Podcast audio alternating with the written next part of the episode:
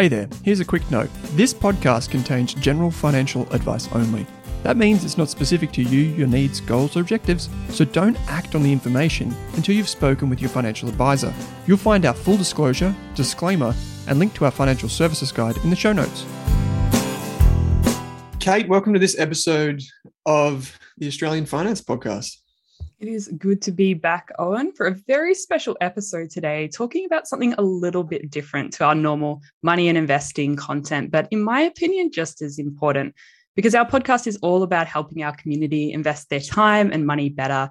And today we're going to deep dive into the time side of things and explore some of the ways we can take back control of our time, schedule our life, and spend it in more meaningful ways. Plus, I want to dive into some of the root causes of distractions and why we're putting off some of the less pleasant tasks like doing our taxes and how we can protect our time better. And I think this episode is going to be important for listeners at any stage in their journey, uh, regardless um, of what we cover in this episode. It's really important for your wider financial and life journey and maximizing those choices in life because um, you can spend all the time you want learning about your finances, but I think if you don't spend time learning to use your time wisely, it can all be a bit worthless at the end of the day. And so to do all of this, we've got best-selling author of Hooked and Indistractable, Nir Eyal, on the show today, who is an expert in this area. Nir, welcome onto the Australian Finance Podcast today. Thank you so much. Great to be here. Nir, I thought I'd jump in as um, with the first question. Um, I got to admit, when I heard your podcast with Shane Parrish a while ago, I was just like blown away. I thought, geez, this is really fascinating stuff. Um, but one of the things that we talk about on the um, Australian Finance podcast is basically how do we protect our money and make money, basically. Uh, so we talk about, you know, building diversified portfolios. I know you're an investor, so you can relate to all of this. Um, but we don't talk much about how do we protect our time. So I thought maybe this is a good way to start. Um, how do we protect our time, and what are some of the strategies? Like why i guess even why do we protect our time? What are some of the strategies and, and how do we go about doing this in the first instance? Yeah the, these two topics really do go together like hand in glove. Uh, you know we, we hear time is money but i actually mm. think time is more important than money. Uh, it's no coincidence that we use the same language to describe time and money right? We make money just like we make time. Uh, we uh, spend money just like we spend time. We pay attention just like we pay with dollars and cents. And yet we're so stingy with our money hmm. right? We hmm. uh, maximize our tax you know we, we minimize our taxes. We split checks with our friends if we go out to lunch. We clip coupons. We do all these things to save a, a, a buck. But actually i think most people have it backwards that we should be generous with our money and stingy with our time. Why? Because you can always make more money. You can always hmm. make more money right? You cannot make more time whether you're uh, you know uh, uh, jeff bezos or you know uh, you know elon musk it doesn't matter it doesn't matter how much money you have they all have the same 24 hours in a day. We only have so many fixed hours. And so it's absolutely essential that we make sure that we use our time just as efficiently if not more so uh, that we do with our money. Mm. it's a fascinating thing right? Because i don't think many of us stop to think about that. We we kind of get frustrated at how much time um, we don't have, um, yet we go and do it on fr- frivolous things and distractions as we're about to get to. So, Kate, um, this is your question. I don't want to take it away from you. I know this is the one you wanted to ask, Nir. So, go for it. Yeah, if we're thinking about time as a more finite thing and a bit more precious, one of the things that often stops us using it in the way we want is all of those pesky little distractions. And I know when I was reading, um, well, actually listening to your audiobook, um, you mentioned that distractions will always exist and managing them is our responsibility. And I was wondering if you could talk a bit more about distractions and what the cost is of letting them just run, run wild in our lives.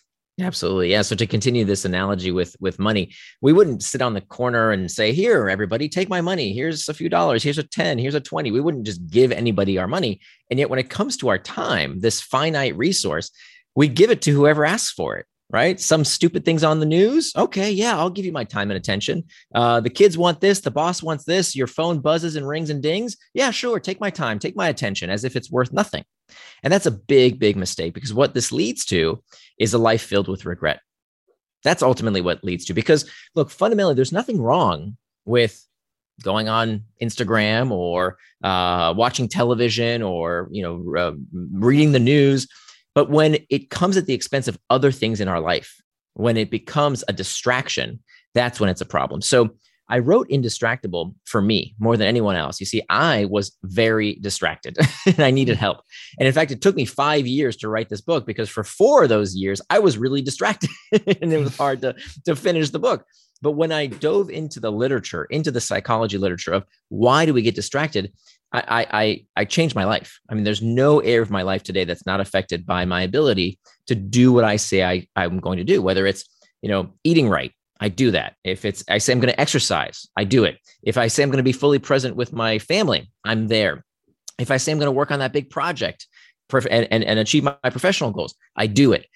And so it's it, this is the skill of the century because if you think the world is distracting now, it's only going to become more distracting. So it's absolutely critical that we learn for ourselves how to become indistractable and teach our kids how to be indistractable as well because th- this is truly the skill of the century. You know if, if you're not reading the books you say you're going to read if you're not going to bed on time if you're not getting enough sleep if you're not following through on on other goals and objectives in your life this is why. It's not that we don't know what to do. I mean this is the the first time in history where we we all basically know what to do and if we don't we we google it right? If you don't know how to do something you can google it in a second and get and get the answer because we all basically know right? Who doesn't know how to how to diet right? You eat right you exercise. We know that. Who doesn't know that if you want better relationships with your family you have to be fully present with people? Who doesn't know that if you want to excel at your job you have to do the hard work especially the stuff that other people don't want to do? Who doesn't know that if you want to achieve financial independence you have to save and invest right? We know what to do. Mm. we just don't do it.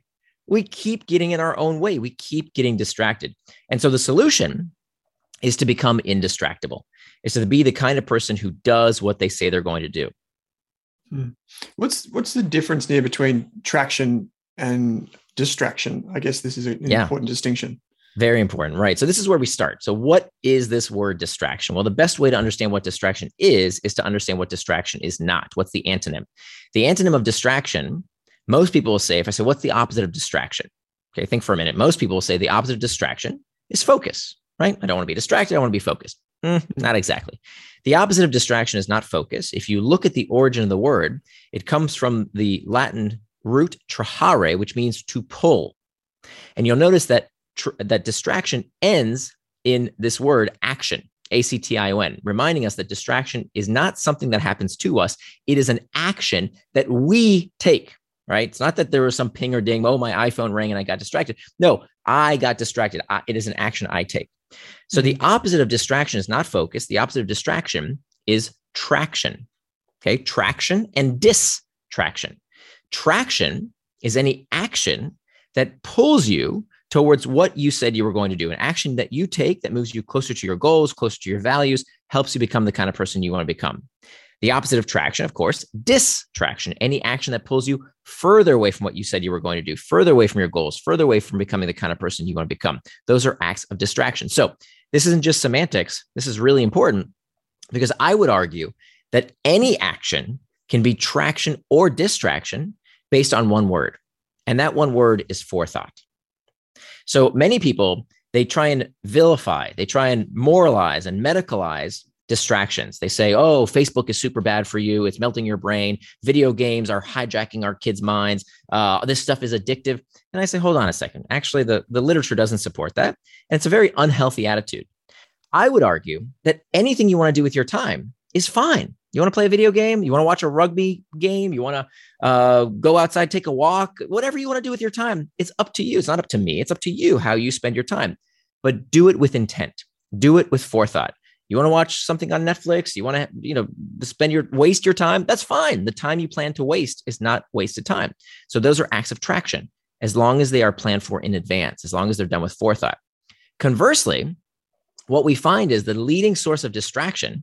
It's not the usual suspect. It's not Candy Crush on our phones. It's not uh, Instagram. That's not the usual distractions. The most common distractions are the ones we don't even realize are distracting us. Let me give you an example.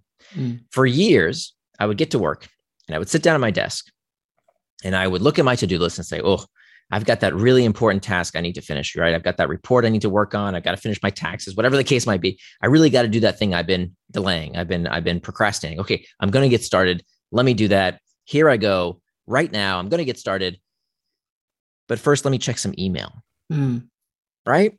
let me just scroll that Slack channel. Let me just check the news real quick. Let me do this stuff that I think is, you know, that, that's an important task to do. I got to do that sometime today, right? It's on my to-do list. So let me just, you know, do that stuff real quick. I'm being productive, right? Well, if it's not what you plan to do with your time in advance, it's just as much of a distraction as playing video games. Hmm. So that is the most dangerous form of distraction, the distraction that tricks you into prioritizing the urgent and uh, uh, the, the urgent work and the easy work at the expense of the hard and important work we have to do to move our lives and careers forward. So just because something is a work related task doesn't mean it's not a distraction. In fact, that's the worst kind of distraction because you don't even know it's happening. So now we have traction and we have distraction. Okay, so we have these two arrows, if you can imagine, pointing to the right and to the left, things that move me closer to what I said I'm going to do, actions that take me away from what I say I'm going to do. Now we have to ask ourselves, well, what prompts us towards traction or distraction? Now we have what we call triggers, and there are two kinds of triggers. The most, the, the one that everybody thinks about when it comes to distraction, we call external triggers. External triggers are things in our environment that can lead us towards traction or distraction. These are the pings, the dings, the rings, anything in our outside environment that leads us towards traction or distraction. If it's a reminder on your phone that says, hey, now it's time for that meeting you planned for, now it's time to go exercise, now it's time to do that thing you said you were going to do, well, that's an active traction. That external trigger can be very helpful. But if that external trigger leads you away from what you plan to do, if it's some silly news alert that tells you about somebody's problems 3,000 miles away that has nothing to do with you, and now you're not doing your work or you're checking email or you're doing whatever is not what you said was you were going to do, well, now that's leading you towards distraction. So now that's not helpful at all, right? That's leading you away from what you said you're going to do. So those are external triggers. But here's the kicker. Here's the interesting part. Turns out studies find that external triggers are only 10% of the time we get distracted. They only account for 10% of the time we get distracted. So when we do studies on why people get distracted, the pings and dings, the things that we tend to blame, are only 10% of the time. So what's the other 90%? The other 90% of the time that we get distracted, we don't get distracted because of an external trigger. We get distracted because of what's called an internal trigger. What is an internal trigger? An internal trigger is an uncomfortable emotional state that we seek to escape. Loneliness, boredom, stress, fatigue, anxiety, uncertainty. This is the cause of 90% of our distractions. So, distraction, procrastination, these are not character flaws. This is not a moral failing. It's simply that we haven't learned how to deal with discomfort. This is the root cause of distraction. This is what took me five years to hmm. research, right? We love to blame, oh, it's my phone's fault. It's the news's fault. It's Twitter's fault. It's everybody's fault, except for the fact that I don't know how to deal with discomfort. So whether it's too much news, too much booze, too much football, too much Facebook, you will always get distracted unless you understand this very important truth. Time management, and I would actually say money management, is pain management. Mm. Time management is pain management. If we don't know how to deal with discomfort, if we don't get to the root of the problem, we'll find every reason why something else is causing us to behave the way we are. When fundamentally, what we have to do, the first step to becoming indistractable, is to master our internal triggers or they become our master. Mm. Mm, that's really interesting to think about. And I think after I listened to your audiobook, I was like, why am I watching uh, TV for five hours in the evening? And what am I trying to avoid? And why am I actually doing using this as a distraction? Um, and I think as you kind of went deeper and deeper down that rabbit hole and kept asking yourself why and why and why, uh, it was really interesting to do that experiment. And I realized I couldn't actually um, I couldn't give myself sort of a limit, like one or two episodes a night. It was just all or nothing. So at the moment, I'm on a 30 day no TV cleanse. But I, I know in the book you talked about like finding the root cause of our distractions. Do you have suggestions for listeners on actually getting to the cause of why they're doing what they're doing? Yeah, so that's a super important step in mastering those internal triggers. And and I appreciate your your vulnerability in saying that. I think many people struggle with you know that that's average is five hours a night is average, it, which is so interesting because we constantly hear people saying how I have no time, right? I have mm, no time yeah, for this. I, I was saying that to people too. Yeah, yeah. We, for some we, we reason, I, mean, I would do this. the average American, I don't know in Australia, but the average American, that's exactly right. They spend five hours a night on TV, and yet we all complain how we don't have enough time for exercise. We don't have enough time for this. We don't have enough time for that. Uh, well, the time is there. It's just about how we allocate it. And so we have to ask ourselves, what are we trying to escape from? What is the discomfort that we are leaving? And and my what I advocate for is not quite as extreme as what you're doing. I'm not saying anybody should, you know, excise these things that they enjoy from their life. If you like TV, Go for it. Enjoy it. But decide in advance when you will watch TV, right? So the second step to becoming indistractable, the first step is to master the internal triggers. The next step is called making time for traction. Okay, so we talked about the difference between traction and distraction. So if what you want to do with your time is to watch some TV, great, do it. I want you to. But I want you to do it based on your values and your schedule, not someone else's. So what we have to do the start of every week is to ask ourselves, how can we turn our values into time? What are values? Values are attributes of the person you want to become. I'll say it again. Values are attributes of the person you want to become. So, what we have to do is ask ourselves, how would the person I want to become spend their time? And so, instead of having a five year vision or a 10 year plan or a regrets of the dying, right? Let's start with tomorrow, just uh-huh. tomorrow. How would the person you want to become spend their time tomorrow? And so I ask people to divide this, this question into three subdomains. You, you are at the center of these three life domains. If you can't take care of yourself, you can't take care of others, you can't make the world better. So ask yourself, how would the person you want to become spend their time taking care of themselves? And you can spend that time any way you want. You want to watch TV, play video games, uh, read, uh, pray, meditate, paint, whatever you want to do, go for a walk. It doesn't matter. You can do anything you want with that time, but put it in your schedule. So if you say, you know what, I really like watching TV, and two hours a day is about what I want, not five hours. Maybe I want two hours or whatever it is. You want seven hours. That's also fine. But put that time in your schedule in advance. Then the relationship domain. Part of the reason we have this loneliness epidemic in the industrialized world is that we used to hold place for relationships right? People used to go to church. They used to go to Kiwanis Club. They used to go to uh, local community groups, bowling clubs. These institutions are dying, unfortunately. And so what's happening is people don't have the time in their day scheduled for these regular relationships. And so what do they do? They fill them with distractions. Right. So, what I encourage people to do is to make that time with your kids, with your spouse, with your brothers and sisters, your parents, your community members.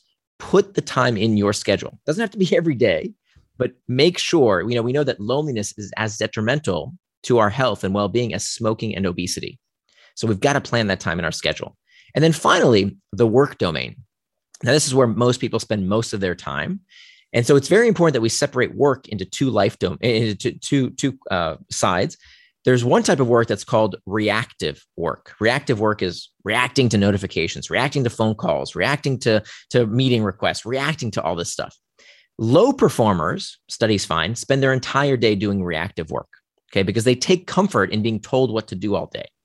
High performers spend at least some of their day doing what's called reflective work. Reflective work is the kind of work that can only be done without distraction. Planning, strategizing, thinking, for God's sakes, requires us to do so without distraction. So you have to plan at least some time in your day for that reflective work, because if you don't, you're going to run real fast in the wrong direction. So it's absolutely imperative that you make at least some time, even if it's 20, 30 minutes in your day very important to have that that work time uh, that reflective work time. So to answer your question the first thing we have to do is to decide for ourselves what is the difference between traction and distraction? And the only way to do that is to make a time box calendar as opposed to a to-do list. A to-do list it turns out is one of the worst things you can do for your personal productivity and we can get into why.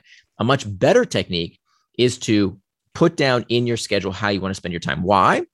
Because if you don't right? You can't call something a distraction unless you know what it distracted you from. You can't call something a distraction unless you know what it distracted you from. So if you can't look at your calendar and say, ah, what is traction? Oh, I plan to watch TV for two hours. Great. That's now traction. Everything else is a distraction. And the only way you can do that is to decide in advance how you want to spend your time. By the way, just like you do with your money, right? I'm sure you advocate for this yeah. when it comes to how you spend. You make a, a budget right? But again with our time somehow we we, we keep a to-do list. A to-do list is like santa's wish list. You know when you were a kid and you know you had this wish list of all the things you want you want santa to bring you or your parents to buy you for the holidays. It's it's limitless right? This is why to-do lists are so bad is that there's no constraint right? And so when you become an adult you say oh i can't have all the things i want. I need to budget my money. Same thing goes with my time. Yeah i think the to-do lists have been a challenging thing to get over because i've been using them for so many years. And um, it wasn't until last year when I had so many different things on my plate and I realized my to-do list was becoming like a five page long to-do list. Yes. And it just, I just dreaded looking at it. And it, it was at that point I was like, this is just not working. Right, right. And it, you know, this is what I call the tyranny of the to-do list is that we're working real hard trying to check off all these cute little boxes. And then we get home from work at the end of the day, we're exhausted because we've been working so hard. And we look at the to-do list and there's still a million things we haven't achieved. And so what does this do to our psyche? It reinforces day after day, week after week, month after month, year after year. You're a loser. You don't follow through. You can't do what you say you're going to do. You said you're going to do this stuff on this to-do list and you didn't do it. That's horrible. And so instead of blaming this stupid technique, we blame ourselves as if mm. something's wrong with us. And then you hear people saying silly things like, oh, I'm no good at time management. No, it's not that you're no good at time management, is that you're using a technique that's no good.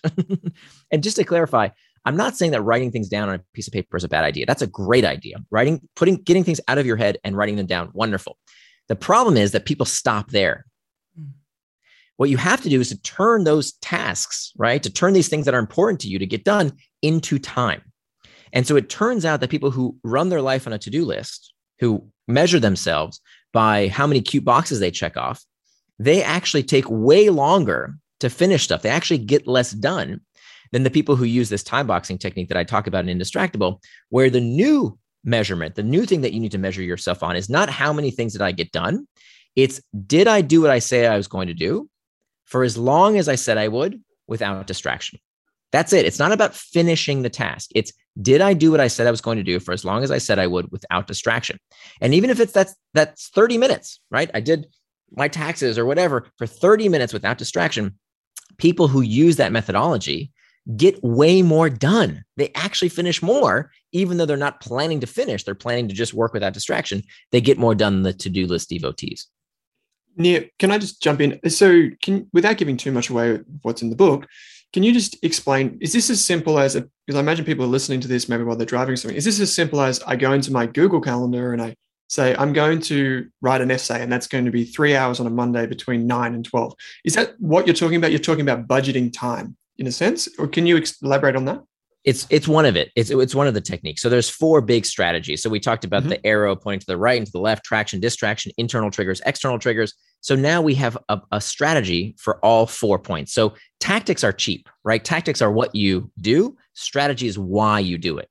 So mm-hmm. that's what I want your listeners to take away is the strategy. The strategy is number one, you have to master the internal triggers. No technique, no tip and trick, no life hack works if you don't first know what to do with the emotion mm-hmm. right? If you do everything I tell you in the book, but you don't know what to do when you don't feel like doing the task, right? How many times do we say that to ourselves? I need to go exercise. I don't feel like it. I need mm-hmm. to work on that big report. I need to, you know, reallocate my portfolio. I need to do this, this, this, and the other, but I don't want to. I don't feel like it. It's a feeling, right? And it's an icky, sticky truth we don't like to address, but that is the number one cause of why we don't do what we say we're going to do. It's because we don't know how to manage discomfort. And it's not easy right? You have to have tools at your disposal to, to know how to master those internal triggers. And there's over a dozen different things you can do. We can talk about some of those. So that's number one. Step number two is making time for traction. So that is exactly you know deciding in advance how you will spend your day and then going beyond that so time boxing has been around for a very long time. I didn't invent that technique. It's one of the most well studied uh, principles. It's called setting an implementation intention. There's thousands of studies that show this is by far one of the most effective things you can do for your productivity and your and your happiness is making that time box calendar. But then we can go beyond that. For example schedule syncing right? What do you do if you have a schedule but your boss has something else in mind? What do you do then? What do you do if your spouse has something or your kids have something else in mind right? So we talk about how do you do a schedule sync? Very, very powerful technique. So there's some higher level advanced stuff, which we can talk about as well, but that's not enough. The third step is to hack back the external triggers. So we talked about how those external triggers, even though 90% of the of distraction is caused by internal triggers, there still is 10% of the dis- distraction in your life that comes from these external triggers. Well, the good news is we can hack back those external triggers. What do we do about our phones, about our computers, about our kids, right? We love them to death, but they can be a distraction, especially when so many of us are working from home. What do we do when the external trigger is your kid? Hmm. so we can hack back all these external triggers. And then finally, the last strategy is about preventing distraction with pacts. A pact is when we make a pre commitment, we decide in advance what will prevent us from getting distracted. So this is how we erect a firewall, right? A, a, a, a barrier to preventing us from getting distracted after we implement the other three steps. So it's really about these four steps in concert.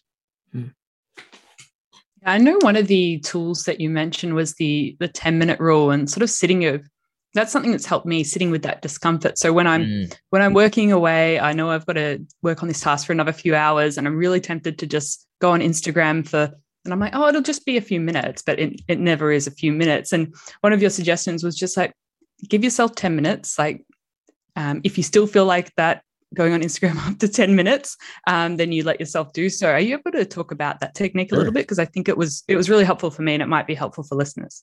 Absolutely. Yeah. So this is one of the techniques that we can use to master these internal triggers. And again, there's many different tools you can use. I talk about over a different a, a, dozen different techniques. So arrows in your quiver ready to go so that when you feel that discomfort, you know what to do with it so it leads you towards traction rather than trying to escape that discomfort. This is what most people do. They look for an escape from the discomfort with something that they later regret doing, you know, going on Instagram or watching TV or taking a drink or whatever to get their mind off of that discomfort. So, one of the techniques is called this 10 minute rule. The 10 minute rule says that you can give in to any distraction, but not right now. Okay. Not for 10 minutes, but in 10 minutes. I, I have sometimes people misinterpret this and they say, oh, so I can check Instagram for 10 minutes. No, no, no in 10 minutes, not for 10 minutes, in 10 minutes. Why is this so effective? Because we know that abstinence backfires. Oftentimes, abstinence backfires because when you tell yourself not to do something, right? Don't do it, don't do it, don't do it, don't do it. When you finally do it, right? When you finally let yourself smoke the cigarette or eat the chocolate cake or check Instagram, the relief of not having to tell yourself not to do something feels good. It reinforces the very behavior you're trying not to do. So telling yourself, no, don't do it mm-hmm. actually really can backfire. Instead of telling yourself no, tell yourself not yet. You're a grown person. You're an adult. You can make your own decisions and you can check Instagram. You can have the chocolate cake. You can smoke the cigarette, whatever you want to do, whatever distraction you want to give into, you can give into it, but not right now. Wait 10 minutes. So many, you know, so I write every single day. I've been writing professionally for over a decade now.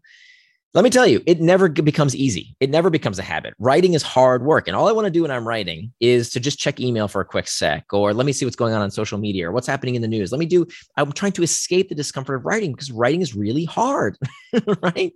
But instead, what I say is when I feel that urge, when I feel that discomfort, that internal trigger rearing its ugly head, I tell my phone, set a timer for 10 minutes. And now my job is to just sit with that sensation, to do what's called surfing the urge. I take a deep breath and I, I come to grips with why am I feeling what I'm feeling? Oh, okay.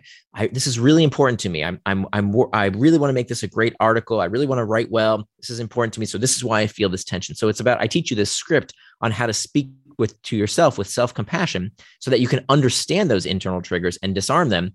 And then what I find is that by the time those 10 minutes are up, I'm back at work, right? 90% of the time I'm writing when the timer goes off. I don't even realize the time has gone by because I just gave myself a few minutes to sit with that sensation. And so what happens is over time, the 10 minute rule becomes the 12 minute rule, becomes the 15 minute rule. And you're teaching yourself that you do have agency, you do have the ability to sustain your attention. You're just doing that over time with this this rule of allowing yourself you have freedom you have control you're not you know you're not beating yourself up here but it's about teaching yourself to build that agency to resist that temptation. Yeah, what are some of the strategies that people can use if they've got something that's say um, bigger on their mind and they're worried about getting this thing done? They've been putting it off forever.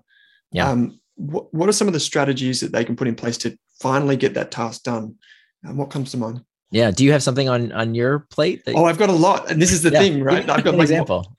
Uh, well, I've got to create this this investing course, and I've been saying I'm going to do it for months, and I'm halfway through it, and I've got to finish off the hard part now, and I'm thinking, when am I going to find time for this? Yeah, yeah. So this this is what I, it's a perfect example. Okay, so part of it is getting to grips with what are you going to do when you feel the discomfort that tells you, oh, I, I you know, you start doing the course and uh, somebody calls you, or mm. your family needs you, or there's a business opportunity.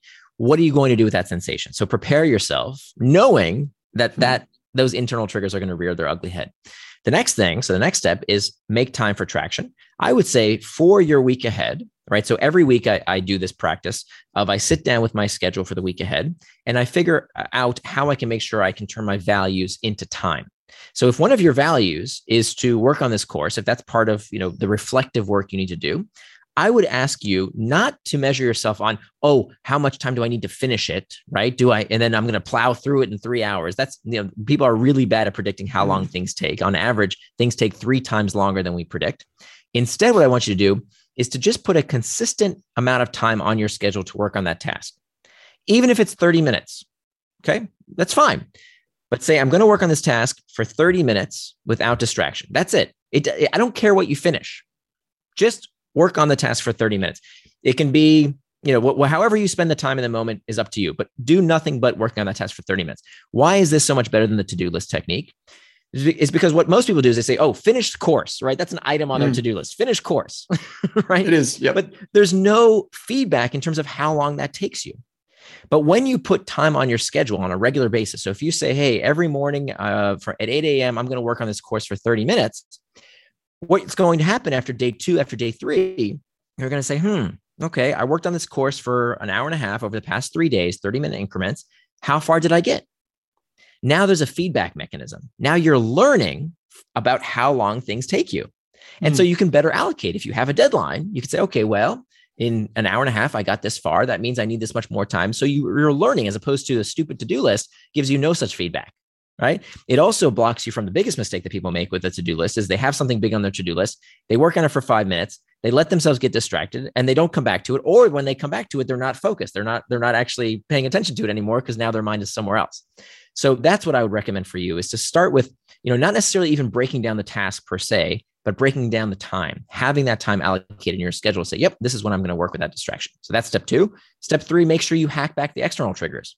So when you're going to work on this task, make sure that there's nothing outside in your outside environment that might trigger you away from that task. So turning off all the pings, dings, and rings. And then finally, step number four, prevent distraction with a pact, right? What's going to make sure that you do stay on track? So, for example, when I was working on my book, I told you, you know, I had a pr- terrible problem with distraction. That's why I wrote the book. I wrote the book for me. Well, after four years of research, I had all this great research done. I knew the answer and I started using many of these techniques that I've described. You know, everything I described, by the way, I didn't make up. This is from the research literature. You know, everything is there's there's 30 pages of, of, of citations to peer-reviewed studies. This is hard science. And so one of the techniques that I used is called a price pact. And I made a price pact with my friend Mark. I told my friend Mark, Mark, if I don't finish my manuscript by January 1st, I'm going to give you $10,000. right? Mm. Let me ask you if I told you, right, you don't finish, if you don't finish this course in, you know, give me a number, three months, whatever. If you don't finish that course, you're going to owe me $10,000. You're going to finish that course? Absolutely. Of course you will. Of course you will. So, as much as we talk about distraction, oh, you know, our brains are being hijacked by social media, blah, blah, blah. No, you can do it, right? It's not about whether you can't do it. If I make you pay $10,000 if you don't finish the task, oh, lo and behold, you can do it. Wow, amazing. So now we're just re- we're negotiating a price. So that price pact, it, that's that's kind of the he- heavy artillery. That's why that's the fourth step, right? You have to do the other three steps first, or you will fail. But as the fourth and final step to make a, pa- a pact, in this case, a price pact, there's two other kinds of pacts as well, can be very, very effective once you know how long a task will take you, and, and if you want that extra deadline to make sure that you stay on track. Mm, wonderful. Thank you for the free and, advice. And by the way, I, I did keep my $10,000 and I finished my manuscript. oh, wonderful. oh, you touched on something there, which was um, that giving yourself feedback. And I think sometimes we can give ourselves too short of a time. That's probably when I stopped using the to do list and started using Google Calendar.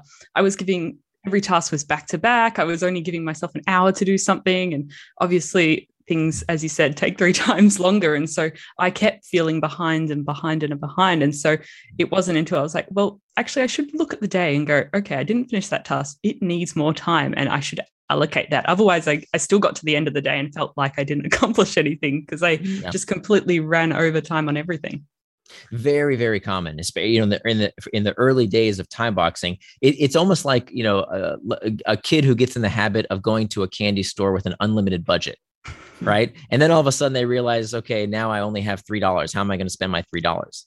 And so what we're used to doing is uh, is, is, you know having unlimited wants and and limited time. And what we do is we we you know this only enters us into the shame spiral of when we feel like we didn't finish enough. That feels bad. We feel guilty. Some people feel shame. And of course, what's the solution to that discomfort? More distraction. so that terrible shame spiral, if you're not aware of it, can can really get you. As opposed to over time, what you learn through this technique in Indistractable is that you do learn to allocate how much time things take you.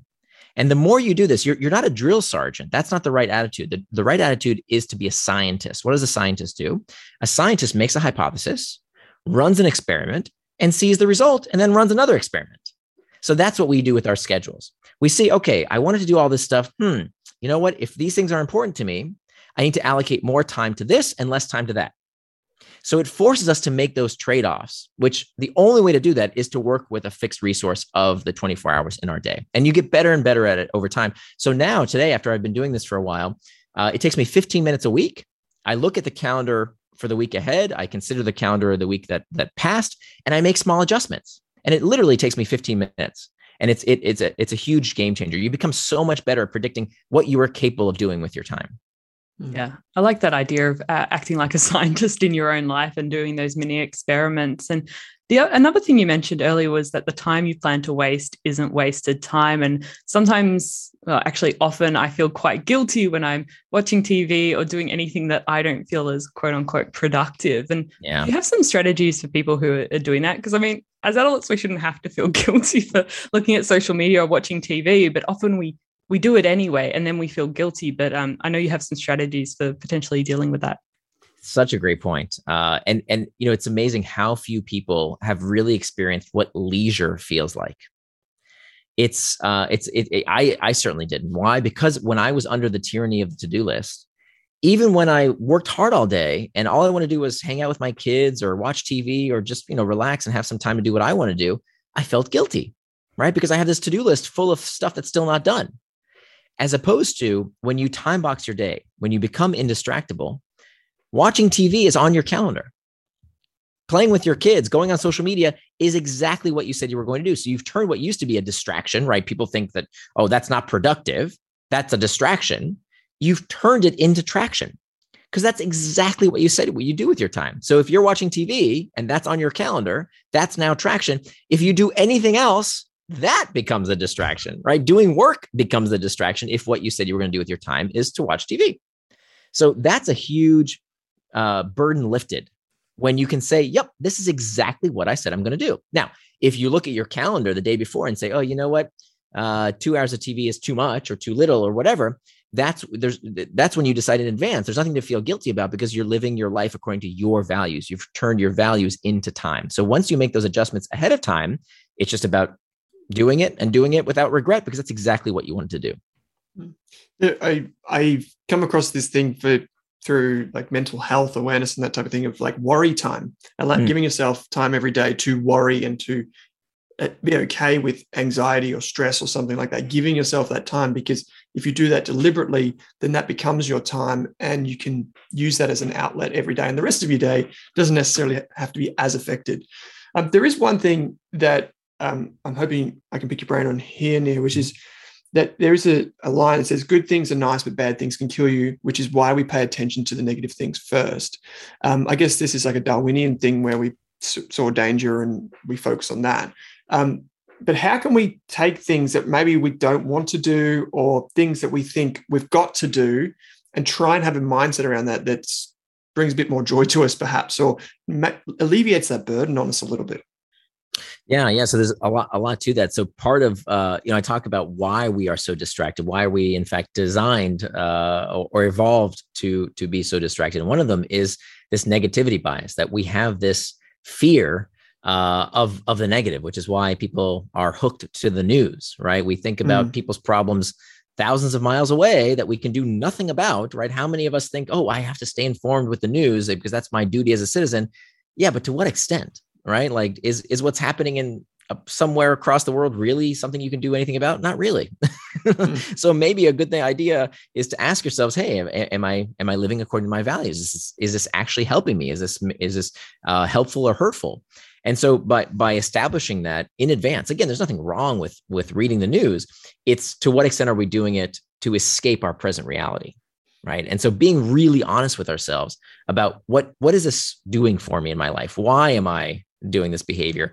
Is it because this is consistent with my values? or is it because I'm seeking some kind of psychological relief, some kind of escape? Mm.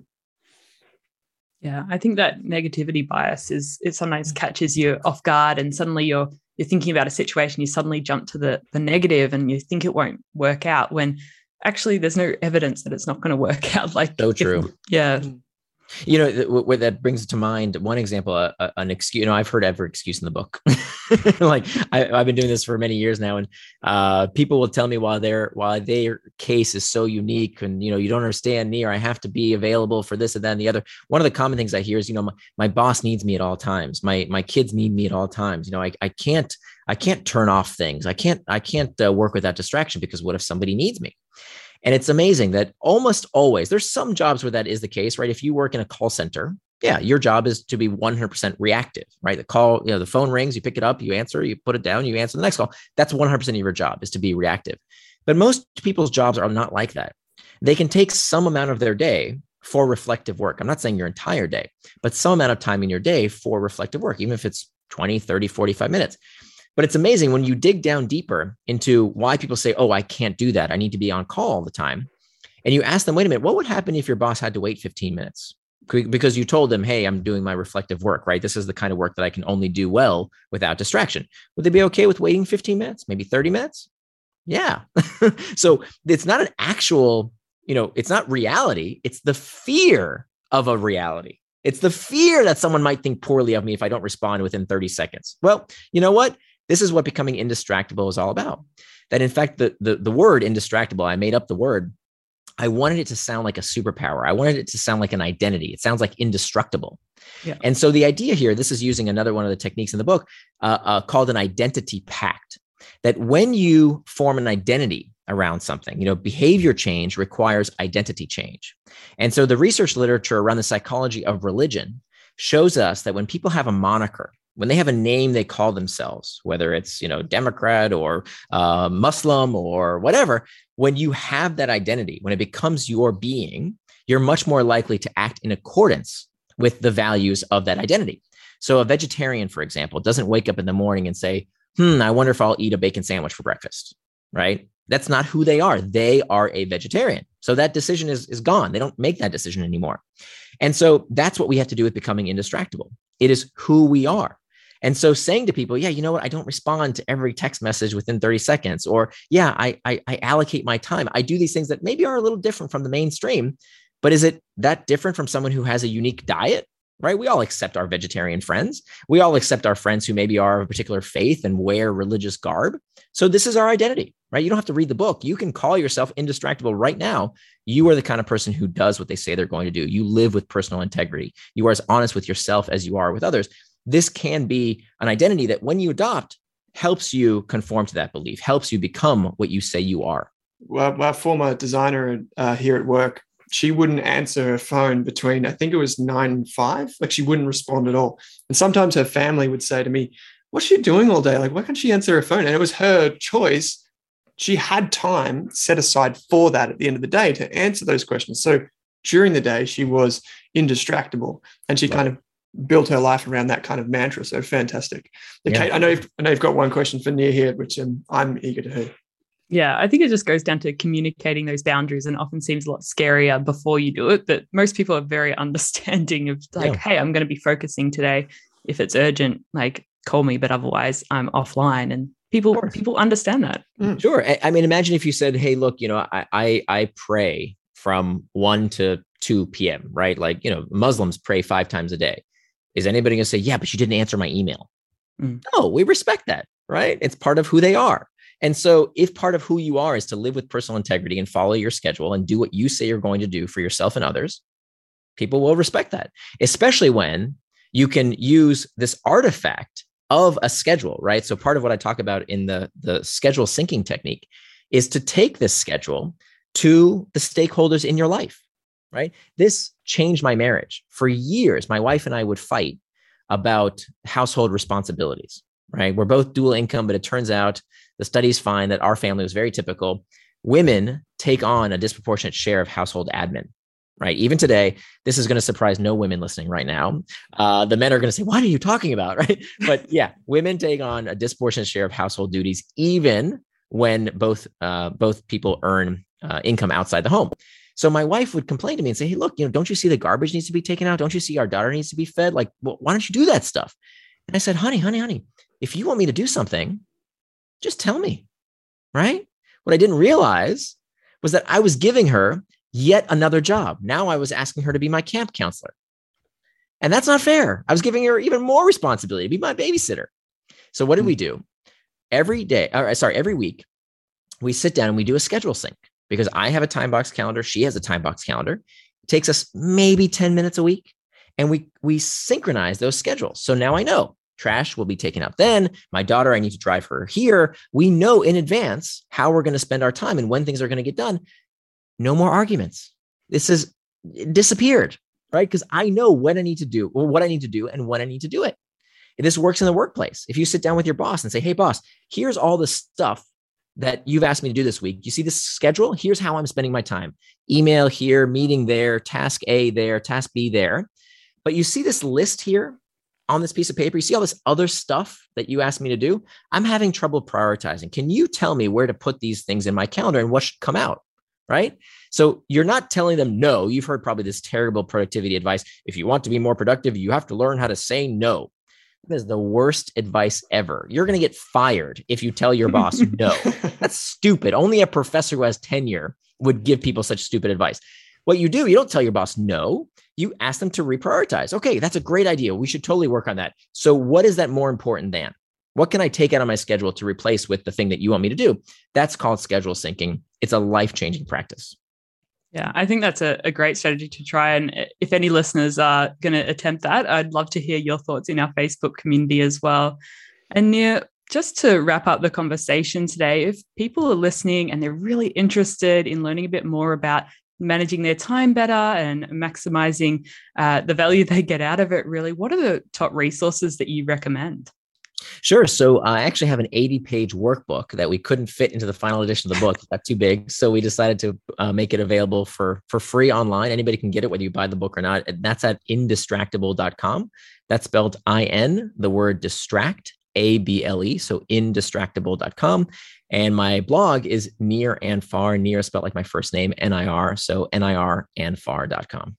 Yeah, we've got full links in the show notes. And um, Nir, what we usually do is we give away some books as well. So if you're in our Facebook community or you follow us on social media, uh, be sure to tune in because we can we can give away Indistractable as well as Hooked. So um, yeah, stay tuned for that, and um, we'll put links to to the resources and to the books. Just a question that we always ask authors on the show: Do you think it's better to listen to the book or read the book? Like, is it better as an audio book? How do you think people best respond to this? Um, the best is is probably to to read the physical book at least i mean i'm a little biased here so when i really want to absorb something pen in hand book uh, with a cup of yeah. coffee and you know writing in the marginalia. That's one of the best things you can do is to after you read something if you really want to take your time with it to read something and then rewrite the lessons that you take. You know i i, I deface all my books that i really like the good ones. Uh, i will write you know the key points on the the book jacket on the inside cover. Uh, that's the best way. But you know not everybody has the time to do that. So i would say the best format is the one you will actually consume. Mm-hmm. so if that's you know audiobook uh, if that's the best way to do it. I would say if you're going to con- use the audiobook, uh, then you really want to get that workbook because it, it, it, you know, you, you do need to do some work with this as well. This is, you know, all good mm-hmm. things in life take a little bit of work. So having that workbook along with it, whereas with the, um, uh, the print edition of the book, uh, a lot of that is, is printed in the book itself. Uh, there's a lot of, of visual imagery too, like the indistractable model, uh, like the values model that you may want to see as well. And that's in the workbook. So make sure you get the workbook if you're going to do the audiobook. For sure, it's free, so um, make the most of it. And um, like I said, we'll have all the links in the show notes. Nir, it's Kate and I's absolute pleasure to have you on the show. We um, we love speaking to authors and and just thought leaders from other parts of the world. And um, I hope all the Australians that listen to this can can take something away from it. And I think they will. So once again, thanks for joining us. My pleasure. Thank you so much. Thanks for tuning in to this episode of the Australian Finance Podcast, where our mission is to improve the financial futures of all Australians. If you'd like to learn more, create a free account at rask.com.au forward slash account to download free episode workbooks, bonus resources, and take our amazing free personal finance courses. You can also join our online community by following the link in the description.